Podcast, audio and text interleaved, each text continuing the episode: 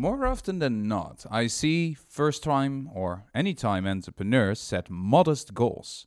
However, research shows us that difficult goals lead to better performance. I cite from a meta analysis.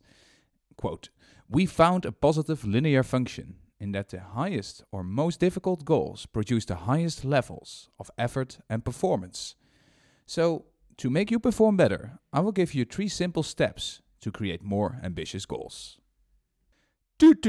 This is still don't have a jingle. Um, I want to welcome everyone. Uh, also, welcome to the 500 and more subscribers. There's also a text version uh, on iwantproductmarket.fit, and a special thanks to everyone who has been reading along. Step one is to set your goal. Think of an aspect of your business where you want to perform sales, revenue, any goal. Where do you want to be? Pick a number. Now, ask yourself how likely is it that you're going to make this goal? Quite likely? Let's move on to step two. Step two set a challenging goal. Now we're going to set a challenging goal. Google's OKR playbook, there's a link in the article, makes it so that you should hit 60 or 70% of your goals. Revisit your previous goal. How high should your goal be? If you want to be 60 or 70% sure that you're going to make it, adjust it. Make it a bit more challenging. Step 3 Set a fuck yeah goal. Oh, blimey, a swear word. This is a goal you want to set. It's a goal that if you reach it, it will make you go, fuck yeah, we made this. There was a 10% chance of you making it and you did it. Pop champagne, drop everything. Be extremely proud of your team. You will not be just content or happy you will be genuinely surprised with yourself. You have outdone yourself. That's a fuck yeah goal. Note, this is not the same as a BHAG, a big, hairy, audacious goal. BHAGs are more like long term future visions. Fuck yeah goals can be smaller, shorter term goals of a segment of your startup, not the entire future. And the last step is reflect. Now you have a spectrum of three goals for one aspect of your business. I'm not saying you should pick your fuck yeah goal each time, but coming from the starting point of a very attainable goal, you might have scooched over a little bit. I believe the fuck yeah goal makes the challenging goal seem more attainable, and this is a psychological trick. For example, if renting a bike costs 10 euros per hour and it costs 25 euros for the day, the 25 euros seems cheap. It's called decoy pricing. And your fuck yeah goal might be a decoy goal that stretches your potential. So, why do goals work? Here are some interesting insights from the article that I found, the meta analysis. Um, and here are my favorite bits and pieces. First, goals give you focus. Goals direct attention and effort towards the goal relevant activities and away from the goal irrelevant activities. It's that simple. Hard goals give people room to try longer.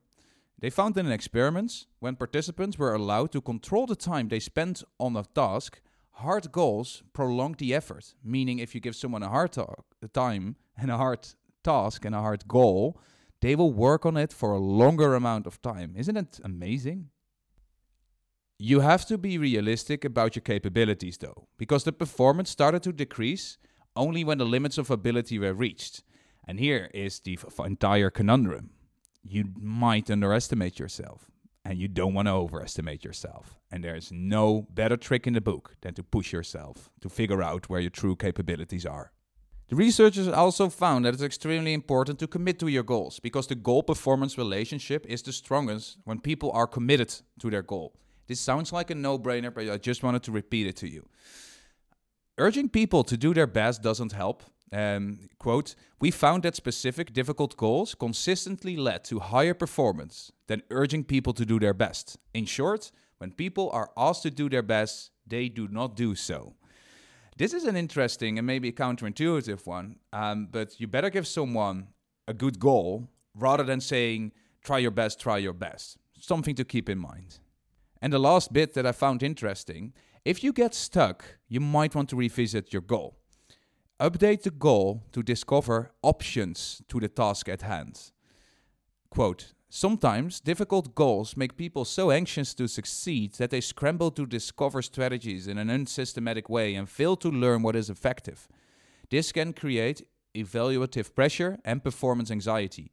The antidote is to set specific challenging learning goals, such as to discover a certain number of different strategies to master the task. So if you're failing at your goal, at least try to set a goal to figure out as many ways possible to reach your goal because that opens up your creative space and with that you might find relevant and new ways to progress further. and th- this is the sound effect for Jeroen's spicy hot take. So I have three things to add here. Don't make qualitative goals measurable for the sake of measuring.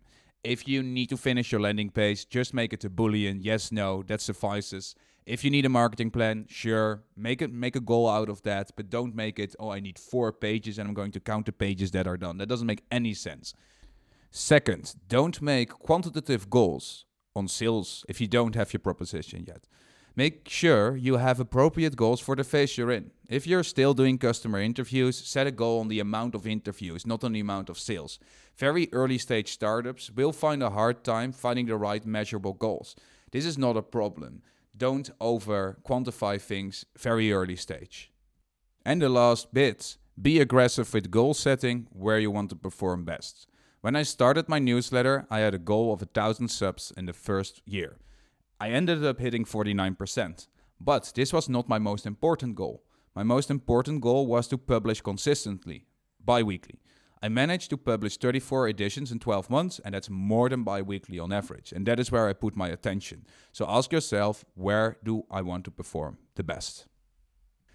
That was it for today. Um, I hope you had a, a splendid time listening to this thing. This is still the podcast experiment that I'm conducting if you have any feedback, there are voting links in the comments and a link to the article. Um, so you can read it all back and find the research that I have cited. Thanks for listening. Until next time, this was Jeroen from I Want Product Market Fit. Goodbye.